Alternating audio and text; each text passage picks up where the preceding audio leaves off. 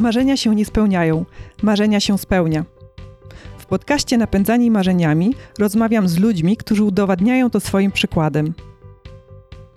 Nazywam się Joanna Borucka i jestem założycielką firmy Katalog Marzeń, oferującej prezenty w formie przeżyć. Cześć! Dzisiaj rozmawiam z Olą Dynaś. Ola jest słuchaczką podcastu, która po prostu do mnie napisała. Napisała o swojej historii i o tym, że chciałaby ze mną porozmawiać w, w podcaście. Ola jest osobą, jest właściwie pierwszym gościem, z którym przed rozmową nie miałam żadnego osobistego kontaktu. Nie rozmawiałyśmy nawet telefonicznie, jedynie wymieniałyśmy się e, mailami. Oczywiście wygooglowałam troszkę Olę i wiedziałam, że jej historia jest faktycznie bardzo ciekawa i że Ola jest niewątpliwie osobą napędzaną marzeniami. Za chwilkę zadam jej mm, wiele pytań o jej drogę i jestem przekonana, że ta rozmowa będzie dla Was ciekawa.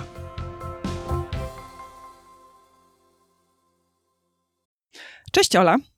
Bardzo Cześć. się cieszę, że mamy możliwość e, rozmowy. Tak jak Cię zapowiadałam, no, jesteś takim e, wyjątkowym gościem w tym sensie, że e, jesteś słuchaczką podcastu, która do mnie napisała i to w ogóle była dla mnie no, super fajna sprawa i takie. Mm, to jest bardzo miłe, jak ktoś, kto ciebie słucha, napisze do ciebie i w szczególności jak pisze w miłych słowach, jak to ty zrobiłaś. Mm, Ola, ty masz ze sobą bardzo ciekawą drogę, przed sobą niewątpliwie też. Ja bym hmm. chciała, żebyś o tej drodze e, opowiedziała. Myślę, że warto zacząć od początku, czyli od e, Sosnowca. Okay. E, czyli troszeczkę się cofniemy w czasie. No właśnie, to opowiedz, jak to było w tym Sosnowcu i jak, jak to się stało, że dzisiaj e, jesteś w Barcelonie. Ojejku, to, no to rzeczywiście długa droga, bo, bo to są 30 lat życia, ale postaram się to streścić, e, jak mogę. No ja jestem Sosnowca e, ze Śląska. Niektórzy mówią, że, że z Zagłębia, to tutaj problem Katowice-Sosnowiec to zawsze e, istnieje, ale ja się urodziłam w Sosnowcu, tam mieszkałam właściwie do 18 roku życia, kiedy to no, musiałam się wybrać na studia. Yy, i na które się wybrałam do Wrocławia. Więc ja w Sosnowcu mam e, super wspomnienia z tym miastem. E, no wiadomo, całe dzieciństwo, szkoła, liceum, e, więc to zawsze będzie mój dom. No ale ponieważ ja jestem osobą, która uwielbia podróżować i podróżuję od, od dawna samotnie, czy nawet z rodzicami wcześniej, e, no to stwierdziłam, że kurczę, że na te studia trzeba by się wybrać jak najdalej od domu. No bo, no bo wiadomo, mówią, że kurczę, studia, no to tak fajnie mhm. wyjechać, no, no wolność, prawda, wreszcie będzie można być odpowiedzialnym, e, mieszkać samemu, no to mówię, no to spróbuję gdzieś wyjechać jak najdalej będę mogła. I dostałam się do paru szkół, no i pojechałam do Wrocławia. Ja w Wrocławiu studiowałam ekonomię, właściwie stosunki międzynarodowe na, dziale, na Wydziale Ekonomicznym. I, i, tak, I tak sobie siedziałam w tym Wrocławiu. E, parę lat e, byłam po drodze na Erasmusie w Portugalii przez pół roku, e, a do Barcelony trafiłam właściwie trochę przez przypadek, trochę za miłością, jak to często bywa. Yy, ponieważ mój chłopak był z Barcelony. My się poznaliśmy, jak miałam 16 lat, więc jak byłam dosyć mm -hmm. młoda. Yy, my poznaliśmy się tutaj w Hiszpanii. Yy, ja byłam na wakacjach, no i on tutaj pracował, powiedzmy, wakacyjną pracę miał, no i, i się poznaliśmy i tak, tak, tak jakoś tak zakochałam się w tej Barcelonie, bo on tutaj mieszkał, więc ja często tu przyjeżdżałam miałam już znajomych, znałam miasto, ja się uczyłam w Polsce hiszpańskiego, e, tak powiedzmy na jakichś tam zajęciach, e, więc ja już trochę po tym hiszpańsku mówiłam. Ja poza tym byłam w międzyczasie jeszcze byłam w, na południu Hiszpanii pod Malagą na kursie językowym przez półtora miesiąca. No więc jakoś zawsze z tą Hiszpanią coś tam miałam, byłam związana. Mhm. No i, i ponieważ ja jego znałam, no i później w końcu zerwaliśmy, to, to tak była, wiadomo, e, miłość na odległość, więc ona jest ciężka, ale dwa lata prawie byliśmy razem, więc i tak, jak na dziewczynę, która 17 lat ma, to i tak całkiem nieźle mhm. długo to przetrwało. E, I później, jak ja skończyłam e, we Wrocławiu studia, to ponieważ stwierdziłam, że kurczę, że, że fajnie by było wyjechać gdzieś na, na magisterkę, bo nie chciałam już siedzieć, ja już w, w międzyczasie dużo podróżowałam i nie chciałam siedzieć w Polsce. I po prostu tak jakoś się złożyło, że, że ponieważ znałam e, tą Barcelonę, miałam tam znajomych i łatwiej mi tam było po prostu pojechać, ponieważ ja uwielbiam Hiszpanię, uwielbiam hiszpański. No więc stwierdziłam, że wyjadę po prostu na studia, na magisterkę do, do Hiszpanii. No i tak mhm. się dostałam, dostałam się na magistra tutaj na studia e, właśnie finansowe, typowo finansowe, e, no bo ponieważ to studiowałam, no to tak, żeby było podobnie. I studiowałam na Uniwersytecie w Barcelonie przez rok, ponieważ ten magister jest roczny. I tak potem już zostałam. Mhm. Tak, to się no mniej i... więcej wydarzyło. I po studiach dalej kontynuowałaś tą drogę mm, ekonomiczną, tak? Rozpoczęłaś pracę w, e, w zawodzie, tak? W zawodzie tak. finansisty i w korporacjach właśnie finansowych. Tak. E, tak. Kilka lat e, jak rozumiem, właśnie w, w, takim, w takich miejscach pracy tak. spędziłaś. Tak. I nagle pojawiła się, znaczy nagle, no właśnie, zaraz mi powiesz, czy nagle, czy nie nagle, fotografia. No tak nagle, nie nagle właściwie. U mnie wiele rzeczy w życiu się dzieje z przypadku, po prostu się dzieją. Ja mhm. może powinnam więcej planować, czasami tego się uczyłam po drodze. E, wcześniej nie planowałam za dużo, e, po prostu działo się, działy się rzeczy. E, ja w ogóle jeszcze po drodze, jak ja przyjechałam do Hiszpanii, ponieważ pracowałam tutaj, ja w różnych miejscach pracowałam, po prostu począwszy od barów, po banki, po sklepy, po ambasadę polską, ja nawet w ambasadzie polskiej pracowałam. Wyjechałam po drodze jeszcze do Chile, ja mieszkałam prawie rok w Chile, gdzie pracowałam w ambasadzie polskiej. I to też był przypadek, dostałam się do paru krajów, jednak skończyłam w ambasadzie. No ale później wróciłam do Europy, no i dalej siedziałam w tych finansach. E, pracowałam tutaj w różnych, w różnych miejscach, a właściwie w ambasadzie byłam chyba nawet przed, przed e, moim magistrem, tak mi się coś wydaje, już nawet nie pamiętam, szczerze mówiąc. Już mi się e, niektóre rzeczy zacierają. W każdym razie, tak, byłam przed, przed magistrem, byłam w 2011 w Chile. I później wróciłam w 2012, zaczęłam e, mojego magistra. Jeszcze pracowałam po drodze w Krakowie, w, e, w korporacji w Krakowie. E, no i po paru latach takiego siedzenia w tych finansach, i ja jestem osobą, która jest bardzo otwarta, ja uwielbiam podróżować, no bo ja zaczęłam podróżować moi rodzice wpadli na genialny pomysł, kiedy miałam 6 lat, żeby wysłać mnie na obóz mhm. trzy, trzytygodniowy w Polsce. Więc oni stwierdzili, że no przecież ja sobie poradzę. Więc jak miałam 6 lat, pojechałam pierwszy raz na mój trzytygodniowy obóz. Sama. Nieźle. E, tak. Więc ja zawsze, jak gdzieś tam miałam te podróże związane ze mną, fotografia nigdy. Moi rodzice mhm. nie są prawnikami, nie mają nic związanego z fotografią. Ale po tylu paru latach po prostu w, tych, w tej korporacji, w tych finansach, ja sobie zdałam sprawę, że to kurczę, no, no ja nie bardzo się tu pas, pasuję w ten, w ten taki typowy wzorzec osoby z korporacji siedzącej przy biurku swoim, no, na swoim miejscu, te 8 godzin pracy. I po prostu stwierdziłam, żeby coś robić kreatywnego, to był po prostu, wiesz, e, to był taki, no, żeby po prostu jakieś mieć hobby. Oprócz tego, że nie mogłam podróżować, mm -hmm. no bo musiałam pracować, no to po prostu było hobby. I tak zaczęłam trochę z tą fotografią e, na własną rękę, uczyłam się i, i kupiłam pierwszy aparat, który znalazłam gdzieś tam z drugiej ręki. No i, i tak się zaczęła moja przygoda z fotografią. A jak to było? To było tak, że mm, ta fotografia to była pierwsza rzecz, która ci przyszła do głowy, jak, e, jak poczułaś, że no, potrzebujesz czegoś bardziej kreatywnego, czy, czy jednak podeszłaś do tego w ten sposób, że wypisałaś sobie, dobra, fotografia, może taniec, może jakieś, nie wiem, szycie, może jakieś, e, co tam jeszcze, muzyka e, mhm. i przeanalizowałaś te różne możliwości i wybrałaś fotografię. E, to znaczy tak, ja ogólnie tańczyłam kiedyś, ja, ja się zajmowałam tańcem, ja tańczyłam e, taniec towarzyski, też dawno temu e, i uwielbiam tańczyć, do dzisiaj uwielbiam tańczyć i prawdopodobnie gdyby tak się, gdybym tego nie zrezygnowała, zrezygnowała za szybko, to prawdopodobnie bym została tancerką, ponieważ uwielbiam tańczyć, chodziłam na kursy, jakieś tam uczestniczyłam w jakichś zawodach, więc ja z tańcem się zawsze byłam gdzieś tam też związana, ale po jakimś czasie no stwierdziłam, że ku, no już to próbowałam i jakoś tak w tym momencie życia nie widziałam, żebym do tego teraz wracała, mhm. bo już było trochę późno, tak myślę.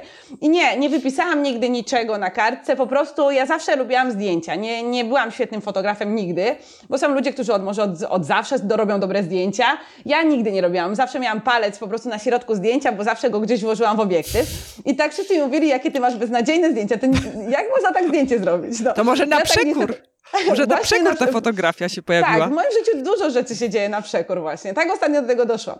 I, i po prostu y, nie, rob, nie byłam dobrym fotografem, ale zawsze lubiłam oglądać zdjęcia. Zawsze te zdjęcia, wolałam obejrzeć zdjęcie niż na przykład jakieś pejzaże, rzeźby, mhm. malarstwo. Nie umiem śpiewać, e, śpiewam fatalnie, więc też nie bardzo mogą się zabrać za, za piosenkę i bycie piosenkarką, więc po prostu stwierdziłam, że, że jednak ja lubię te oglądać zdjęcia i zawsze gdzieś tam oglądałam te zdjęcia, czy w internecie, no zawsze, zawsze mnie gdzieś tam ciągnęło tej fotografii i stwierdziłam, że, że może po prostu, no tak, tak, mówię, a kupię mhm. aparat, zobaczymy, co z tego wyjdzie. I tak właściwie, tak właściwie mhm. to się stało. No dobra, kupiłaś aparat, ale wiem, że tak, że później, nie wiem, później, wcześniej jakoś pojawiły się studia fotograficzne, czyli podeszłaś do tak. tego tak na poważnie. No, tak, kiedy te tak. studia się pojawiły? To znaczy, studia się oczywiście pojawiły po tym, jak już kupiłam ten aparat, jak już trochę w tym posiedziałam. Ja zaczęłam, powiedzmy, tak jak mówiłam, uczyć się sama, e, mhm. jakieś tam w internecie, poczytałam, głównie praktycznie, czyli chodziłam z tym aparatem, próbowałam, wszystkie zdjęcia były albo prześwietlone, albo ciemne, bo oczywiście chciałam się nauczyć tego takiego zwykłego, nie automatycznie robić te zdjęcia, tylko mhm. rzeczywiście sama decydować o tych zdjęciach. E, I, I jakoś tak po jakimś czasie spotkałam e, fajnego kolegę mojego e, tutaj w Hiszpanii, w Barcelonie jest taki fotograf, Polak. On prowadzi różne grupy takie meetingowe z fotografii. Ja często tam chodziłam na te grupy, um, uczyłam się tej fotografii z innymi, zrobiłam małe kursy po prostu i, i jak zaczęłam po prostu robić, robić te zdjęcia i, i pochodziłam na różne kursy. Kursy podróż, fotografii podróżniczej, kursy właśnie dziennikarstwa fotograficznego, kursy portretu. Takie różne po prostu w Barcelonie są miejsca, gdzie można te kursy bardzo tanio zrobić. E, I ja pochodziłam i zawsze tak trochę może to jest związane z moją osobowością, że doszłam do wniosku, że to, co najbardziej mnie pociąga w fotografii, to jest wszystko, co jest związane właśnie z dziennikarstwem fotograficznym, czyli reportażem, czyli opowiadaniem jakiegoś, jakiejś historii innych ludzi. Mhm. E, I jakoś tak mówię, no jak już się za to wzięłam, to chcę się wziąć na poważnie. E, więc jest w Barcelonie parę dobrych szkół, jedne są droższe, jedne tańsze, ale stwierdziłam, że to nie będzie taki zwykły kurs w jakimś tam, nie wiem, domu kultury, tylko chcę zrobić coś takiego naprawdę poważnego. I rzeczywiście zapisałam się, znaczy studia, to są takie, powiedzmy, to się w Polsce by nazywało takie podyplomowe studia, mhm. E, gdzie ja po prostu, tak, poszłam do szkoły, to jest najstarsza szkoła fotografii w Barcelonie, I tam zrobiłam, ponieważ to nie było, bo, bo ja już miałam jakąś podstawę, już miałam parę tam, 20 parę lat, 20, jak ja zaczęłam fotografować 24, stwierdziłam, że nie będę się wplętywać w całe 3 lata fotografii, które oferowała ta szkoła, tylko poszłam od razu na kurs e, fotografii dziennikarskiej. Która, która po prostu była tam przez chyba 9 miesięcy ona trwał i, i to był już bardzo specjalistyczny kurs na, na dany temat, to już nie była fotografia taka powiedzmy mhm. ogólna jak normalne studia. I rozumiem, że cały czas pracowałaś. Tak, tak, ja tak cały na... czas pracowałam. Mhm. Tak, tak, mhm. tak, tak. Kurs okay. robiłam popołudniami, e, on nie był codziennie, on był tam chyba dwa razy w tygodniu, czy trzy, już, już nie pamiętam, e, ale ja pracowałam cały czas, tak, tak. No musiałam mhm. za coś żyć, mimo mhm. wszystko. Mhm. No i w którymś momencie zrezygnowałaś z tej pracy, z pracy rozumianej jako praca na etacie, tak, w korporacji tak. E, mhm. i e, jak rozumiem dzisiaj jesteś tak, fotoreporterem, właśnie dziennikarzem fotograficznym, jak, jak można e, jak, jak, jak ty się przedstawiasz? Szczerze mówiąc, ciężko mi się trochę czasami przedstawiać, bo jestem różnymi osobami naraz, czasami mam takie wrażenie, ale chyba jakbym miała się przedstawić, no to, to bym powiedziała raczej, nie wiem, czy jestem do końca dziennikarzem. Ja mhm. staram się po prostu opowiadać historię ludzi e, w miejscach, do których jeżdżę. Pokazywać to życie inne, opowiadać o historiach, które mnie osobiście poruszają, i które uważam są warte opowiedzenia. E, mhm. I nie wiem, czy to jest jako dziennikarstwo fotograficzne, nie wiem, to jest może bardziej reportaż, ale szczerze mówiąc ciężko. Bardziej bym powiedziała chyba, że jestem fotografem dokumentalnym, czyli dokumentuję jakiś kawałek życia kogoś gdzieś, opowiadając jakąś historię. Mhm. Chyba tak to najlepiej ujmę. I początkowo to była twoja e, pasja i ta pasja stała się zawodem i sposobem na utrzymanie, tak? Tak to dziś wygląda? Częściowo, częściowo okay. tak to wygląda ciężko niestety jest to do, taka negatywna strona fotografii, że z niej jest bardzo ciężko żyć. Mhm. przynajmniej z tej reportażowej. Jeżeli chodzi o modę, może jest łatwiej, komercyjna fotografia może jest łatwiejsza niż reportażowa. E, więc ja ogólnie rzecz biorąc robię różne rzeczy, nie tylko, nie tylko pracowałam w startupie, po, pracowałam, e, po prostu robiłam to dwie rzeczy naraz. Robiłam, e, mhm. pracowałam jako fotograf, czyli robiłam rzeczy, które mi dawały część jakichś tam pieniędzy na życie, i pracowałam też jako, e, po prostu pracowałam w startupie, znaczy w firmie, która się zajmuje mhm. rozwijaniem startupów, częściowo na, na pół etatu, żeby po prostu mieć jakieś pieniądze dodatkowo i z tego wszystkiego powiedzmy dalej ciągnąć tą fotografię, no i być lepszym i miałam mhm. nadzieję, że to mi pomoże po prostu e, pewnego dnia no, zająć się tą, tą fotografią full time. Mhm. Tą, tą, tą, którą chciałam, bo ja nie chciałam robić tej komercyjnej fotografii. Mhm. Chciałam robić typowo reportaż. A na, I na jakim etapie jesteś dzisiaj? Dzisiaj już jesteś właśnie w tym momencie, że, e, że zajmujesz się tak w pełni tą fotografią e, reporterską, czy, e, czy jeszcze gdzieś łączysz tą pasję mhm. z, z pracą tak częściowo na etacie. Ja może też powiem, dlaczego, dlaczego tak o to pytam, mhm. bo zależy mi na tym, żeby słuchacze naszego podcastu, tak, podcastu Napędzani mhm. Marzeniami, mm, żeby pokazywać im drogę, którą ludzie przechodzą, właśnie, mhm. właśnie w pogoni za tymi swoimi za marzeniami. marzeniami. I my, tak, tak. I myślę, że to jest y, szczególnie cenne, y, mhm. jak usłyszeć, z jakimi trudnościami, wyzwaniami ludzie się mierzą i jak sobie z nimi radzą. I stąd mhm. właśnie tak tutaj dociekam, na którym etapie jesteś tej drogi i właśnie Aha. w którym etapie odważyłaś się, to sprawiło, że zrezygnowałaś z takiego stuprocentowego etatu mhm. i poszłaś w, w kierunku zarabiania też na swojej pasji. E, to znaczy tak, ja no, no taką bardziej powiedzmy profesjonalną, czyli rzeczywiście, gdzie już gdzieś tam z niej zarabiam pieniądze. Jak zaczęłam, powiedzmy miałam 24 lata, zaczęłam się jej uczyć, no to powiedzmy tam po paru latach, dwa, dwóch może, gdzie to robiłam po prostu od czasu do czasu, no nie tak, nie, nie, nie full time, no to zaczęłam gdzieś potem zarabiać. Od tam miałam 27 może lat, gdzie zaczęłam gdzieś robić mhm. małe takie sesje zdjęciowe komuś, takie bardziej komercyjne, ale z których mogłam mieć pieniądze. Więc w sumie ja, ja mam 31 teraz, więc w sumie to nie jest e, nie wiadomo jak ile ja lat już fotografuję. Mm, tak bardziej profesjonalnie, naprawdę zajmując się tylko reportażem, powiedzmy taką dokumentalną fotografią, to w sumie robię to od 2000, jak miałam 28 może lat, kiedy pojechałam do Afryki, to chyba wtedy tak najpoważniej się to mhm. wszystko zaczęło. Czyli w sumie 3 lata, więc to to jest ogólnie krótki czas, uważam. Na wszystkie rzeczy, które mimo wszystko osiągnęłam, to jest nie, niewielki czas, bo ja jestem dosyć zdeterminowana i jestem, dosyć, jestem osobą dosyć odważną. Więc ja szybko sobie zdałam sprawę, że ja nie będę, ponieważ ja wiedziałam od początku, że ta moja, czy to będzie fotografia, czy to będzie tanie, czy to będą podróże, ja wiedziałam, że ja w tej korporacji na długo no, no nie, nie usiedzę, bo ja po prostu no, nie, nie czułam się tam za dobrze. I no, była to trudna decyzja. No, już, no muszę jednak... E, no wiadomo, no tu masz, e, tu masz utrzymanie pieniędzy na, na życie, mhm. które musisz zapłacić. Z drugiej strony masz pasję, którą kochasz i, i no nie chcesz z niej zrezygnować. Więc nie jest to łatwa decyzja i, i, jak ktoś powie, że o, z jednego dnia na drugi stałem się sławny, czy, czy z jednego z tygodnia na tydzień po prostu y, obróciłem moją... Są takie przypadki, oczywiście, ale ogólnie rzecz biorąc jest to bardzo ciężka droga. Jest to bardzo trudna droga i, i, i ale myślę, że trzeba być zdeterminowanym. I, mhm. ja po prostu, e, ja jeszcze nie jestem w miejscu, w którym bym chciała być. E, cały czas do niego dążę, ale ponieważ jest to tak przyjemna droga, mimo wszystko, e, mhm. bo jednak robisz i starasz się robić to, co kochasz, więc niech ona jeszcze trwa jakiś czas, ale nie widzę tego, widzę tę drogę po prostu jako samą przyjemność, ale mhm. jest to trudna droga i nie jestem jeszcze w momencie, w miejscu, w którym bym chciała być. I, i też trochę to wszystko się zmienia.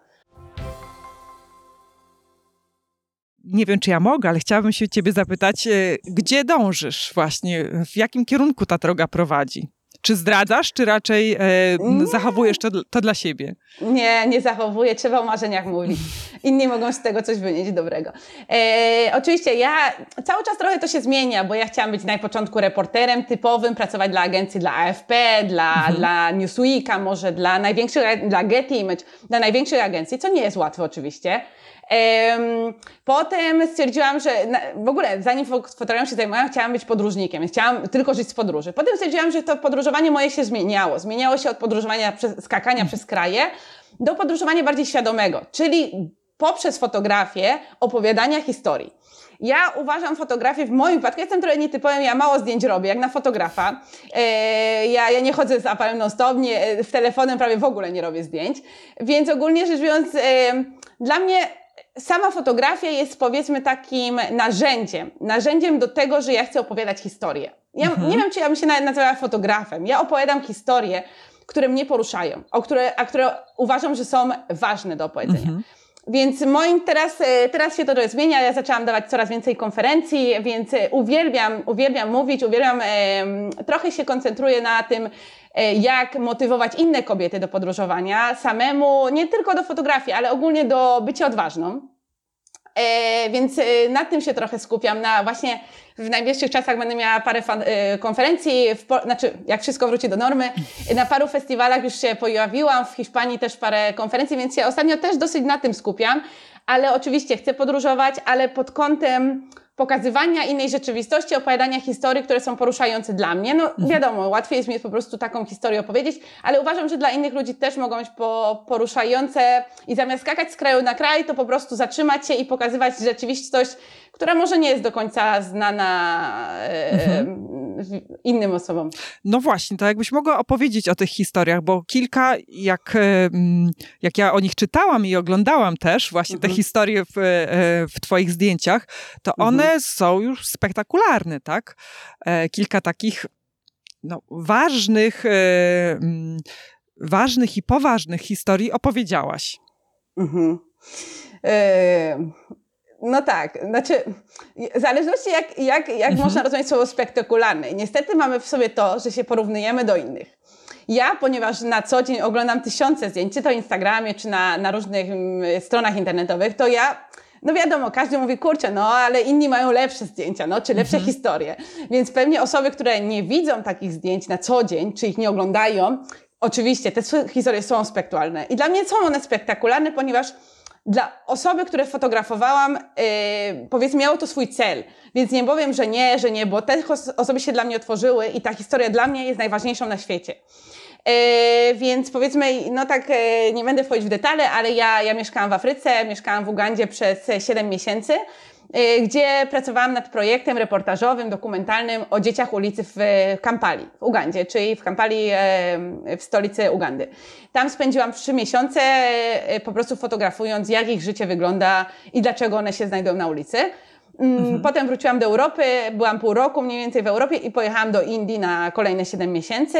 I w Indiach opowiedziałam, powiedzmy, starałam się pracować nad dwoma historiami. Y, jedna opowiada o gruźlicy w Indiach, właściwie w jednym konkretnym szpitalu, a druga opowiada o umieraniu w hinduizmie, mhm. czyli o wierzeniach Hindusów, e, o tym, jak, jak postrzegają śmierć, o tym, dlaczego umierają e, w świętym mieście Indii, czyli w Varanasi, i o tym, e, co uważają, znajduje się po drugiej stronie lustra. Mhm. Ja przez spektakularne miałam na myśli, że to są takie poważne i, i ważne no, dla świata, tak? Mhm. Dla, dla społeczeństw, dla ludzkości e, tematy i jednocześnie to są duże projekty, tak? No bo właśnie spędzić kilka miesięcy gdzieś w odległym e, mhm. zakątku mhm. świata, no to trzeba mieć do tego odwagę i też trzeba mieć mm, umiejętności, nawet mam na myśli takie umiejętności mhm. organizacyjne, żeby to wszystko mhm. się udało. A powiedz mi, jak ty wybierasz te projekty? Dlaczego akurat to były te konkretne projekty?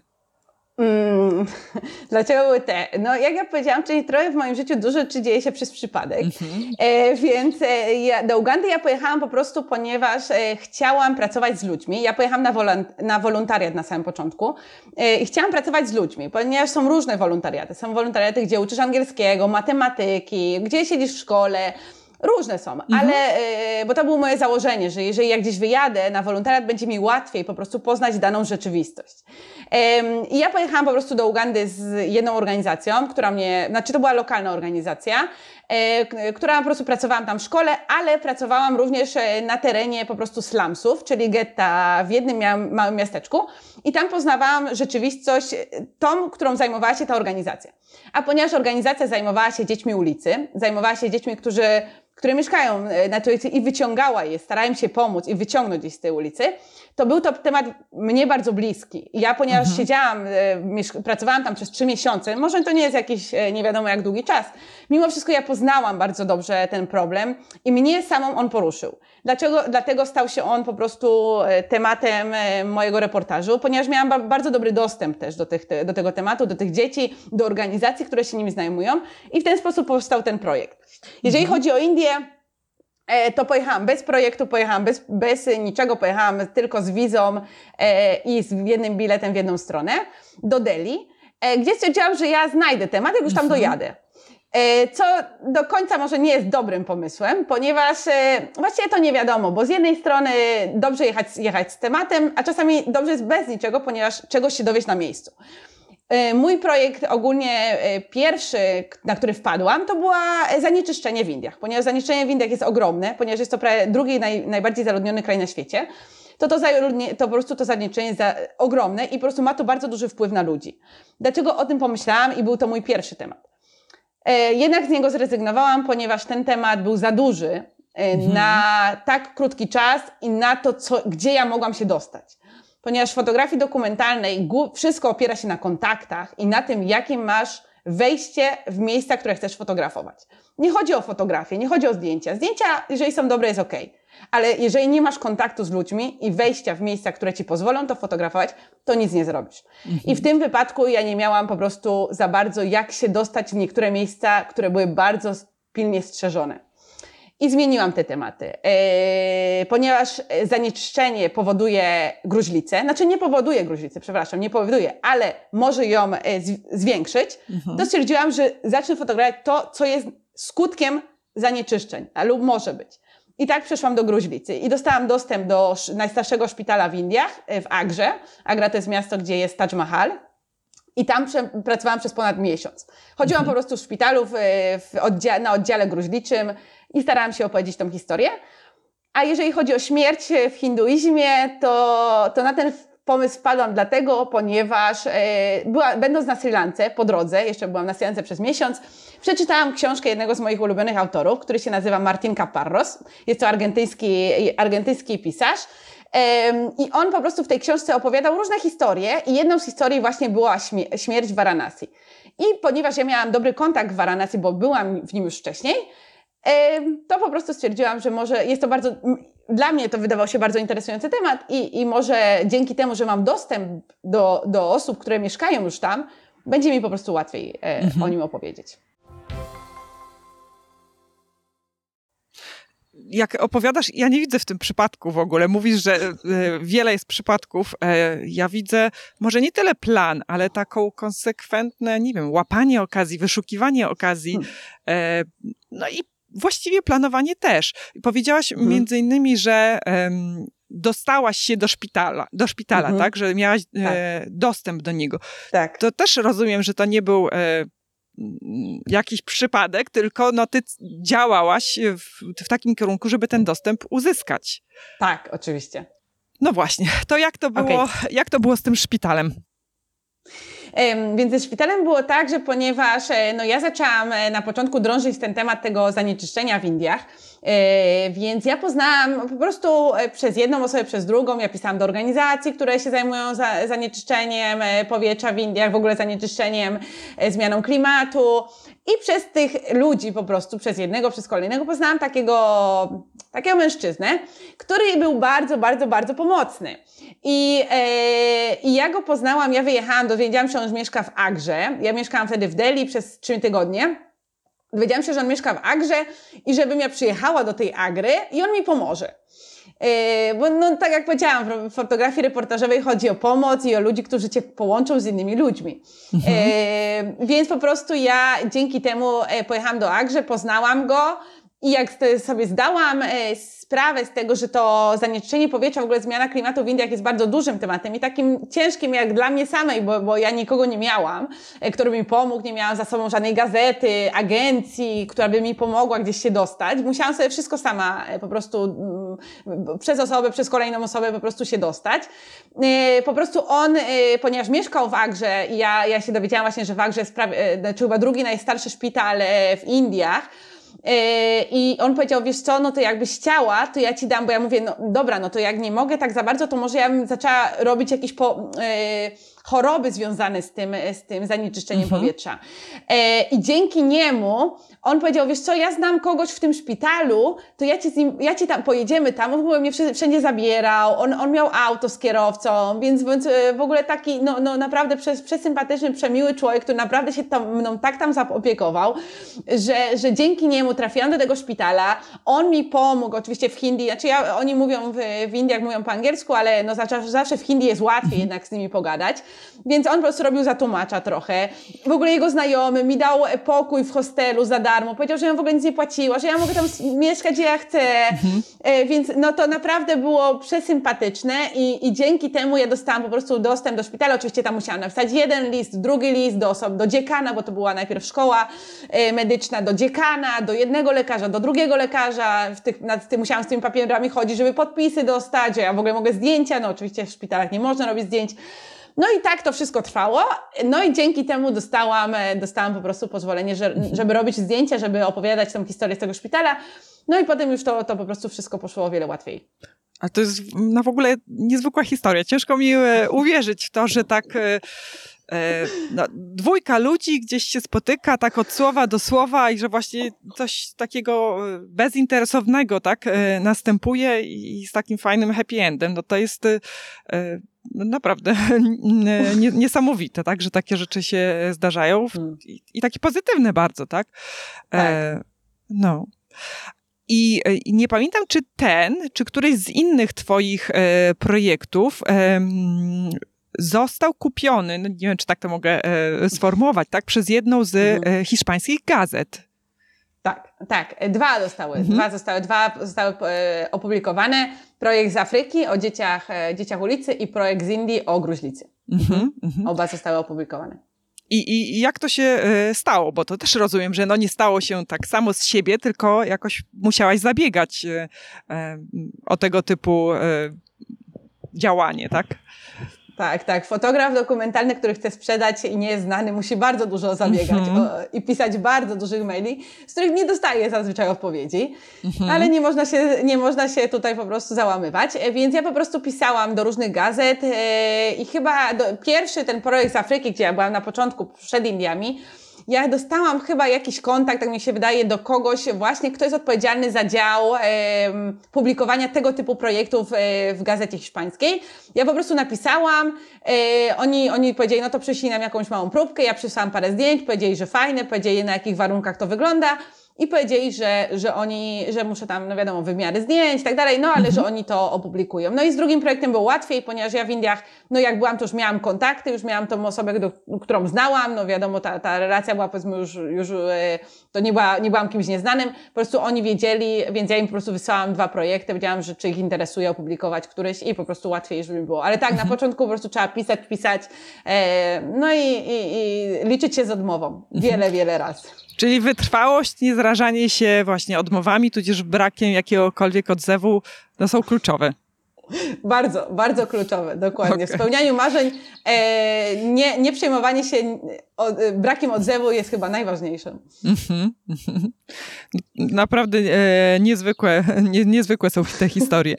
E, czy te reportaże to były same fotografie, czy ty też jeszcze coś do tego pisałaś?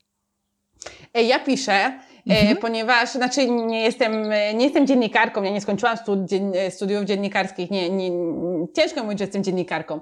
E, ja, ale piszę, oczywiście, że piszę, ponieważ nie mogę wysłać suchego, suchych zdjęć, ponieważ no nie wiadomo, nie zna, nie, znano, nie zna się kontekstu tego, o czym ja opowiadam. Można to zrozumieć ze zdjęć, no ale oni, jak jest to gazeta, ona musi mieć kontekst. Ludziom, ludzie muszą przeczytać, o czym, o czym to jest, jaki jest problem. E, więc tak, ja napisałam. Ja na bazie tam różnych dokumentów, e, tego co się dowiedziałam, tego co wyznalazłam w internecie, w internecie, e, tak, piszę tekst, który załączam oczywiście do zdjęć. Mhm. No, no muszą mieć, muszą mieć zdjęć kontekst Mhm, Kontekst, mhm. skąd to się w ogóle wszystko bierze. Czyli mhm. takim twoim głównym, pierwszym językiem jest fotografia, ale tą fotografię uzupełnia się słowem. I Dokładnie. w tym przypadku to było słowo e, pisane, a wcześniej wspomniałaś o tym, że m, mm, coraz więcej występujesz e, podczas różnego rodzaju e, eventów, mhm. wydarzeń, o tak to po tak. polsku tak. trzeba powiedzieć, tak. E, tak. gdzie, jak rozumiem, też pokazujesz zdjęcia i właśnie opowiadasz o, e, mhm. o tym, co na tych zdjęciach jest, tak? I co, co, co tak. doprowadza pewnie do tych sytuacji, które, które mhm. na zdjęciach są. Okej. Okay. Tak, I to, e, to występowanie podczas wydarzeń jest taką, czy to jest taki element twojej, nie wiem, życiowej misji właśnie, żeby mówić o różnych e, różnych e, takich ważnych rzeczach. Ja tutaj sobie zanotowałam e, o tym, e, mm, zanotowałam kilka słów, jak ty sama mówisz o sobie, tak? Opowiadasz, mhm. że interesuje cię problematyka społeczna, problemy dzieci i kobiet, że chcesz opowiadać historię ludzi, których głos jest zbyt cichy, by można było go usłyszeć, tak? Więc, I to mi, to mi tak zabrzmiało jak, jak taka misja właśnie osobista. Mhm. No bardzo to jest takie, takie ważne słowo, misja. Mhm. E, nie wiem, czy to no za misją. E, może kiedyś to tak nazwę, jeszcze może nie w tym momencie, ale, ale tak, po prostu chcę opowiadać historie, które dla mnie są ważne Mm, które są po prostu mm, może tak nie tak banalnymi historiami, mhm. ale wyciągają jakąś tam prawdę o nas, o ludzkości, o człowieku, o świecie. E, odpowiadam na jakieś moje własne pytania, które uważam, że mnie dręczą mhm. E, i, i po prostu chcę to pokazywać innym. Okej. Okay. A czy ta misja właśnie, y, ta, ta, ta misja, ta pasja, o tak, y, y, fotografowania, mm, opowiadania tych historii wypełnia twoje życie w stu procentach, czy są jeszcze jakieś inne pasje, które już w, takim, w taki stricte sposób hobbystyczny uprawiasz? E, sport, chyba sport. Mhm. E, ja ćwiczę e, zawsze, znaczy zawsze uprawiałam sport, nie jakoś tam super wyczynowo, no na nartach jeździłam powiedzmy tak, tak bardziej, no tutaj w Hiszpanii nie jeżdżę aż, aż tak często, ale, ale chyba sport dużo mi czasu zajmuje, bardzo lubię sport, bardzo mi pomaga pomyśleć, opróżnić głowę, która zawsze mam pełną pomysłów i, i różnych, różnych problemów czy nie problemów, ale, ale chyba tak, chyba mhm. to jest sport, który po prostu uwielbiam i, i czy trenując, czy no zawsze, zawsze gdzieś tam, no pomaga mi po prostu w takiej mhm. codzienności czasami e, na tłoku myśli, e, to chyba bardziej sport. E, okay. To jest powiedzmy taka A tam moja druga pasja. Jakie dyscypliny? To znaczy, e, no, no jeżeli mogę, jeżeli to jest zima i mogę, no to ja jeżdżę na snowboardzie. Jeżdżę od, od, na początku jeździłam bardzo, bardzo dużo lat, chyba 12, może czy nawet więcej na, na nartach. Później przeczułam się na snowboard, więc jeżdżę na snowboardzie jak mogę, a tak to to pływam, e, na rowerze jeżdżę, więc no, nie mam konkretnie jakiejś takiej mhm. dyscypliny. Jakiś czas temu zaczęłam nawet podnosić ciężary wow. i, i stwierdziłam, że całkiem, tak, tak, tak I, i stwierdziłam się, że nigdy tego nie robiłam, a jednak to, to, to, to jest całkiem fajne, więc, ale tak, to, to różne dyscypliny po prostu ważne, żeby się gdzieś tam poruszać. Mhm. A powiedz, czy tęsknisz za Polską? E, czy tęsknię za Polską? E, hmm. E, tęsknię za pewnymi rzeczami w Polsce, mogłabym tak to powiedzieć. Ja już bardzo długo nie mieszkam w Polsce, bo właściwie ja się wprowadziłam, jak miałam, no po studiach, powiedzmy, po tym, no zrobiłam ten studia we Wrocławiu, więc gdzieś tak e, miałam 20 lat, może 21, jak pojechałam chyba właśnie do, do Hiszpanii, później do Chile. E, no i potem gdzieś tam wracałam, potem wyjeżdżałam, więc już długo nie mieszkam. E, ja się przyczaiłam tego życia za granicą. E, w Hiszpanii jest fajnym krajem do mieszkania, fajni ludzie, dobre jedzenie, pogoda. Ale są pewne rzeczy, które oczywiście mi, mi brakuje. Przede wszystkim mojej rodziny, której, którą mhm. no, nieczęsto widuję moich znajomych, czasami jedzenia, niektóre rzeczy, no, no na szczęście w Barcelonie jest sklep polski, więc jak ktoś bardzo by chciał, to mogę sobie, może coś sobie kupić. E, ale, ale tak, no ale ostatnio mam bardzo dużo festiwali, które przynajmniej mam nadzieję się w przyszłości wydarzą, na którym będę mówcą, więc, więc będę w tej Polsce chyba w najbliższym czasie dosyć mhm. często, tak, tak mi się wydaje. Miejmy nadzieję, że właśnie warunki to umożliwią i, i z powrotem Dokładnie. będzie można spotykać się. I też w e, notatkach do tego podcastu podlinkujemy Twoją mhm. stronę, a na tej stronie jest informacja o tych e, wydarzeniach, w których bierzesz udział, także tak. będzie można Cię dalej śledzić e, w, w, różnych mediach społecznościowych i może gdzieś spotkać też na żywo. Bardzo bym chciała. Ola, z tego wszystkiego, co opowiadasz, ja widzę, że no, bardzo aktywnie spędzasz, spełniasz swoje marzenia i no, w ogóle tak myślę, że można cię określić jako wulkan energii, tak? E, ta, ta aktywność aż e, e, no, jest bardzo widoczna.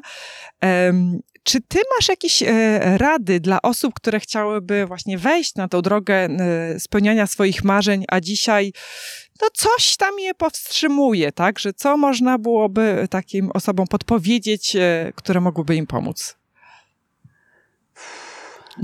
Ogólnie temat marzeń jest bardzo takim trudnym, jest pięknym tematem, ale jest ciężkim tematem, ponieważ no jak wszyscy wiemy, spełnianie marzeń wymaga bardzo dużej odwagi. Mhm. E, wymaga dużej odwagi, jeżeli chodzi o właśnie determinację, o motywację, o to, żeby przeciwstawić się takim utartym szlakom, którym nam życie nadaje, społeczeństwo, kraj, e, rodzina.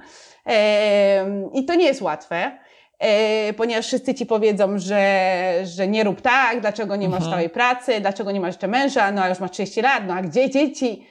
Więc czasami cały czas na początku to mówisz, a traktują już po prostu, a no mówią, ale po jakimś czasie zaczyna cię to denerwować, że mimo wszystko, no, no ty robisz coś i dajesz 100% siebie, żeby spełnić te, te, a ktoś mówi, no ale źle, źle robisz, dlaczego tak? A, I nie widzi tej pracy, którą wkładasz i, i, i to jest czasami dołujące. Mhm. Więc y, czy bym dała jakąś radę? No, szczerze mówiąc, no ciężko mi dać radę, no bo ja do 100% swoich marzeń nie spełniłam jeszcze, jestem na tej drodze. I całe szczęście, e... bo życie bez no, marzeń, no, no myślę, że no. byłoby tak, już nie byłoby tak no. fajnie, zawsze mieć dobrze e, przynajmniej kilka hmm. marzeń przed sobą. Hmm. E, ja uważam, że, może, że trzeba po prostu zaufać sobie, że, że trzeba wiedzieć, o, bo, bo jak ktoś kiedyś powiedział, e, uważaj o czym marzysz, bo marzenia się mogą mhm. spełnić. Yy, I czasami no, nie wszyscy są przygotowani na to, że te, bo wspaniale jest marzyć, ale jeżeli te marzenia się spełniają, czasami to powoduje, że nawet, nawet strach, bo, bo ktoś nie przepuszcza, bo, bo woli marzyć, niż żeby to marzenie się rzeczywiście mhm. spełniło. Bo żeby marzenie się spełniło, trzeba bardzo dużo przeciwności losu e, przeżyć, e, bardzo dużo odmów.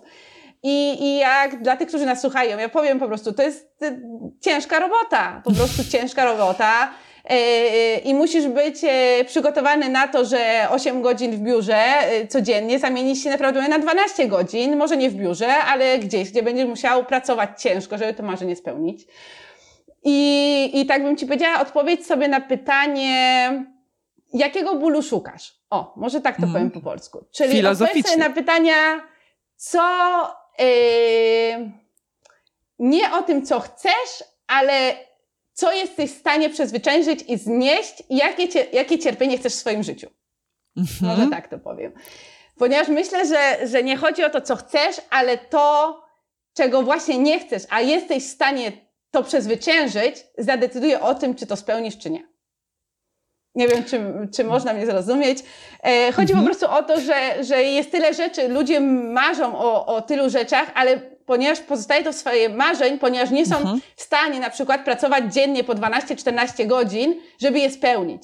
Więc mhm. jeżeli ty sobie zadajesz pytanie, czy jesteś w stanie pracować tyle czasu, czy jesteś w stanie wyjechać na drugi koniec świata, czy jesteś w stanie po, poświęcić dużą część swojej, mhm. nie wychodzić na imprezy, e, nie spotykać się ze znajomymi, bo musisz pracować nad tym, co chcesz osiągnąć. Jeżeli twoja odpowiedź jest tak, mhm. no to zachęcam cię do spełniania marzenia. Okej, okay, czyli to jest taki papierek lakmusowy, tak, y, który mm, właśnie odpowiedzenie sobie na to pytanie e, powinno e, stwierdzić, czy, czy, czy człowiek no, jest gotowy na to, czy na pewno warto w jego przypadku, żeby za tym marzeniem e, podążać. Mhm, Okej. Okay. Dokładnie. Okay. Bo... bo fajnie jest marzyć. Mhm. Aj, pardon, przepraszam mhm. cię. Bo, bo fajnie jest marzyć. I, I niektórzy widzą, że nie chcą samego marzenia, tylko mhm. widzą wizję tego marzenia. I oni mhm. chcą tą wizję, to, co jest rezultatem, a nie chcą tej drogi, drogi która prowadzi do tego rezultatu. Mhm, mhm. A trzeba mieć A świadomość. Tak, tak, że żeby zasłużyć na tą nagrodę, to trzeba się napracować. Okay. Trzeba się napracować. E, Ola, ja Ci bardzo serdecznie dziękuję za tą rozmowę. Jeszcze raz wrócę do tego początku, że to było dla mnie niezwykłe, e, niezwykle e, miłe, że napisałaś. E, I chciałabym zachęcić inne osoby, innych słuchaczy, innych tutaj widzów podcastu Napędzani Marzeniami, żeby też się odważyli i napisali do mnie o swojej historii. Ja z wielką przyjemnością porozmawiam z Wami. Dzięki wielkie ja i do usłyszenia, do zobaczenia. Dziękuję Ci bardzo, było mi bardzo miło, że, że zechciałaś ze mną porozmawiać.